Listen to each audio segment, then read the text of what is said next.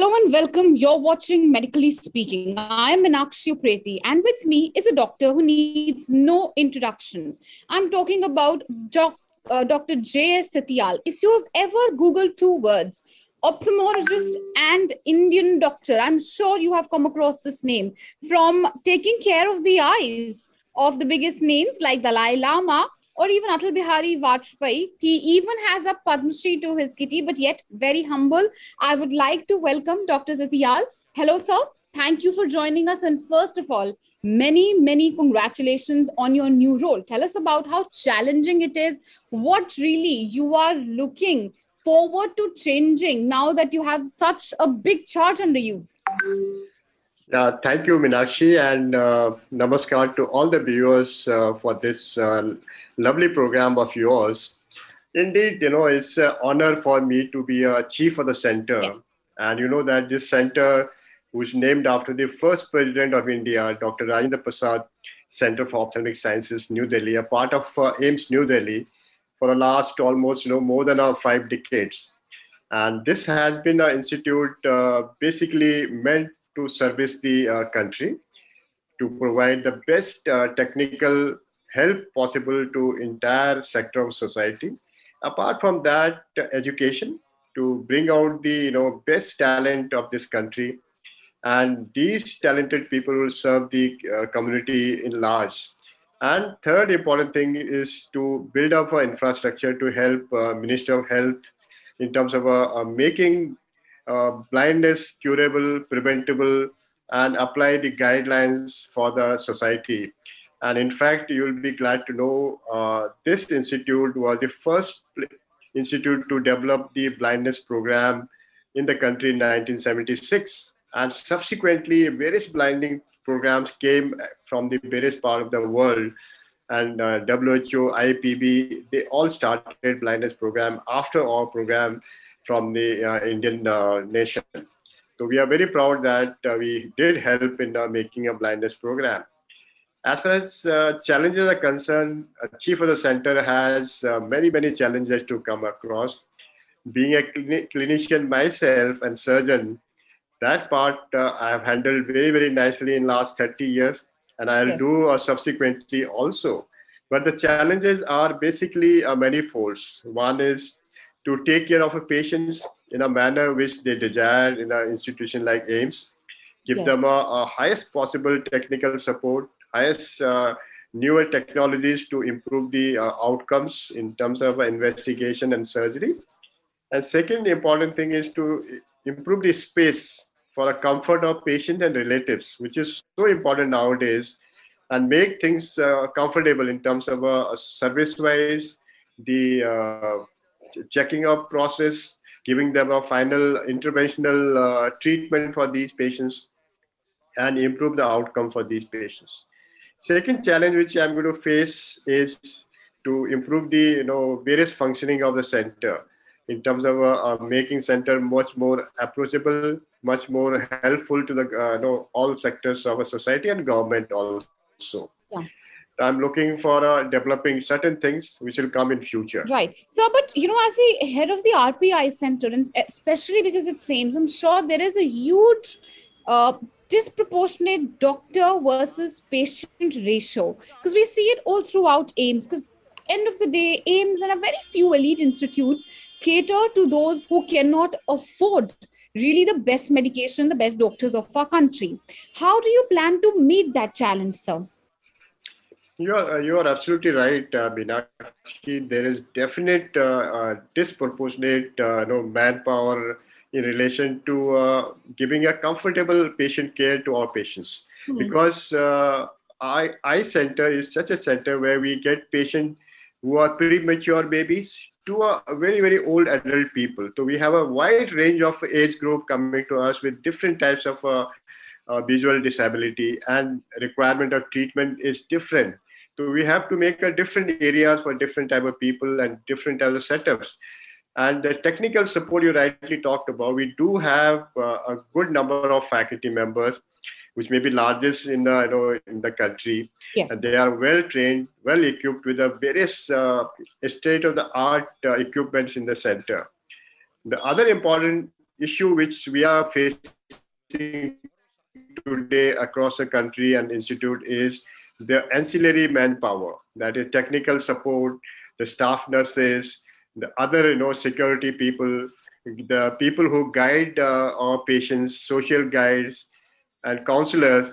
Those are the area which we are lacking, and we need to improve those areas. If I say uh, one ophthalmologist would require at least two to four optometrists, technical optometrists, to support the uh, requirement of a, a good uh, treating area.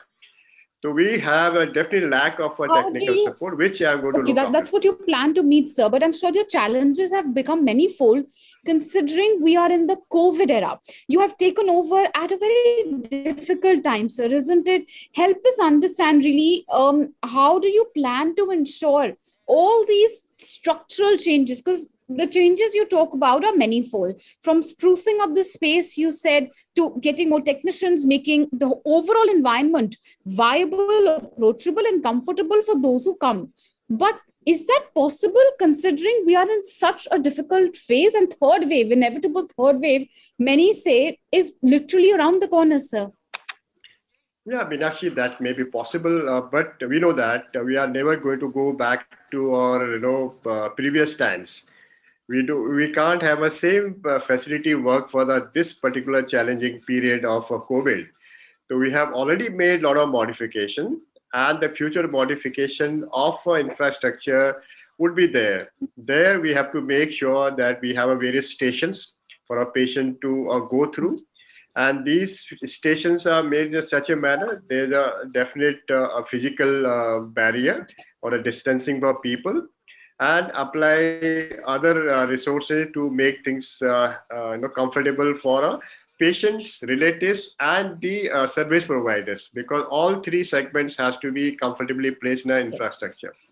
So we are segregating various areas, patient uh, workup area, investigation area, and the intervention areas are segregated. But only thing is we require more time. So initially, if you say one patient in the RP center coming for a regular eye checkup would take at least you know one to two hours. Now that time frame has increased to almost three to three and a half hours. The number of patients are going to uh, de- definitely decrease to have a, uh, to accommodate in that time frame. But we are looking for a, how to improve uh, the timings. So we are working right from eight o'clock morning to now almost touching five to six p.m. for OPD services also and we are... my question is, and I'm sorry I'm interrupting you here, but I want to know that as far as OPD service is concerned, and we always leave, you know, um, our comments open to us, and a lot of viewers, one query is coming again and again. Should we go to our OPDs? You know, should we get a cataract operations right away? Should we hold it considering it's COVID? What will you say to those as the chief who want to come to your center but are apprehensive of COVID?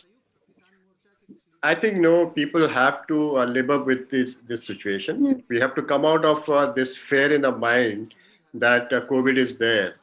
Only thing is, you have to take a proper precaution to not to get infected yourself or to infect other people. So if you understand that if you protect yourself, you are protecting other people also. That that has to be the first thinking for all of us. So first protect yourself, then protect others also in that way it is quite safe to come to opd services especially those people who are suffering. If you have a simple problems it's better to have a teleconsultation which is going across for the last more than uh, one and a half years in AIIMS we do a lot of teleconsultation services to our people. Okay. in there also if you find that these people have a serious problem which requires a, a definite investigation then they are given an appointment to come to the hospital. Mm. In fact, now with the decrease in number of cases, we have opened, you know, direct access to our patients also. Yes. Apart from the online appointment, you can have a direct access also. We make sure that every patient has a mask because we provide mask also. We have a staff to put them a social distancing also. And there are people to take them to various uh, areas so that they don't go here and there and don't uh, crowd. So those precautions are taken. There are sanitizer available in every corner and doctors, staffs, they take, take a full precaution with a proper PPE kit. Therefore, there's no chance of cross-infection. So every yes. uh, safety measures are taken for OPD. As far as surgery is concerned, people who are coming for surgery, we make sure they have a COVID negative results. So only after COVID uh, RT-PCR negative uh, test, they are taken to the OR and done surgery. Right. And if somebody has had a COVID uh, in the past, we tell them to wait at least for a three months before they come for a surgery or any other serious checkup.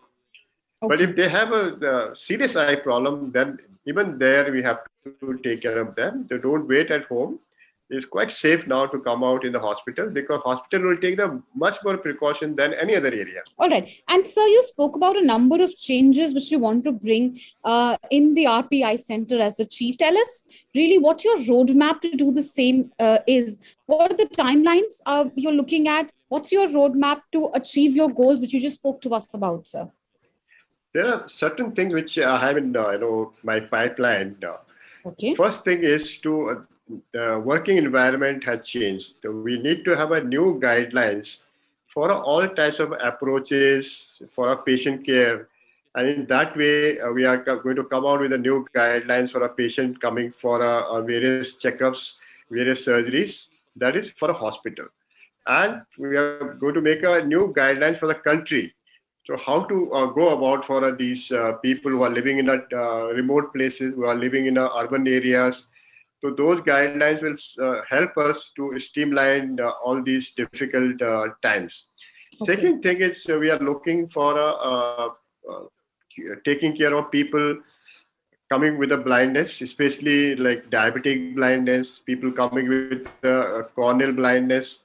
That is being there for a long time. But I'm looking for a preventable blindness, the blindness which can be prevented at a doorstep, you know, at a grassroots for that, we are already doing a, a rapid assessment of uh, various causes of uh, blindness, which are which can be preventable, okay. like injuries, malnutrition, Fine. or uh, people use unnecessary medicine which are not required, mm-hmm. or uh, festival injuries, uh, tuna packet injuries. There are various things which, which, which are preventable. In fact, almost 70% or more causes of blindness can be prevented uh, if we can prevent those blindnesses, then we'll decrease the total number of patients who are going to go get blind subsequently. Right. So that is my. Uh, we are going to work with the government to uh, look into a, ways to uh, go into a peripheral area that is a primary center like uh, district centers to make those guidelines to check uh, what is a preventable blindness which are going to be based on a uh, some sort of a app mobile app hmm. So which will tell us that what type of disease a person is suffering from, or what type of uh, environment he's, he or she is working, what type of injury or what type of damage can occur. So that can be prevented to, to begin with. That is one. Okay. Second is uh, look looking after the guidelines for uh, children because they are all having a online teaching now and I'm pretty sure the third wave glued to their television screens. That's true. Yeah, if third wave comes, then this period can go longer for these uh, kids. So yeah. there's no definite guidelines for how to uh, use their time in a uh, online system. How how much should be the period for a you know regular viewing the uh, online? Should right. there be a gap in between? If there should be a gap, how much should be the gap? If they have a particular problem, how should they approach? So we're going to come out with a new guidelines for online teaching right. schools. So guidelines, of course, uh, for various sectors within the hospital for patients and various age groups as well. And the right dissemination of information that sounds of course like a coherent goal sir. I have literally just two minutes left to wrap the interview. sure, sure, sure, so my last question sir to you uh, and um, of course i'd like to take our viewers a little away from the rp center as well. Um, you know dr Titiyal also known of course for uh, doing the first uh, live corneal surgery as well. So corneal transplants is something I want to talk about because we're seeing a lot of unfortunate casualties also, uh, you know, in the second, had seen in the second wave. Um, last message for people, sir, eye donors, you know, people who are hesitant really to go ahead considering it's the COVID period. Perhaps this is the time when people should come ahead, I was reading, you know, about how AIIMS is thinking of drones. You have uh, 17,000 plus surgeries which you've done, you know, in the last year itself or maybe till date. Tell us, tell us a message which you'd like to give people as you sign off, sir? I think uh, that's a very, very appropriate point for a, a, social message to be given. Corneal transplant can, you know, bring the vision back to a people who are blind because of corneal opacities. And uh, there's a large number of people awaiting surgeries. More than 5 lakh people await surgery at a given time. And this COVID time has decreased the donations uh, from across the world, including Delhi also. And now uh, we have started uh, collecting tissues and we take a sample also, nasal swab and oral swab uh, from the donor. And yeah. we do RT-PCR testing for uh, uh, these donors also after their death. And if they are negative, we transplant these tissue to the awaiting patients. Right. What I need to say is during this time also, pledging is not a difficult time. Pledge can be done online to the AIIMS portal. You can pledge for a organ donation. You can pledge for an eye donation also. And if you have a death at home, you can always call us and we can come as a you know pick up uh, as a voluntary donor. We have counselors across the city. They can approach uh, any yeah. hospital, any uh, mortuary, that and give them a lot of uh, you know uh, apart from counseling, grief counseling, we give, give them a you know message that you are going to do a good service Absolutely. to society, and the donation will be the you know one of the you know so best donation possible Absolutely, in a lifetime. Sir. So, of course, a very positive message coming uh, from the new um, chief of the RP Eye Center, Dr. Titiyal. Many congratulations once again.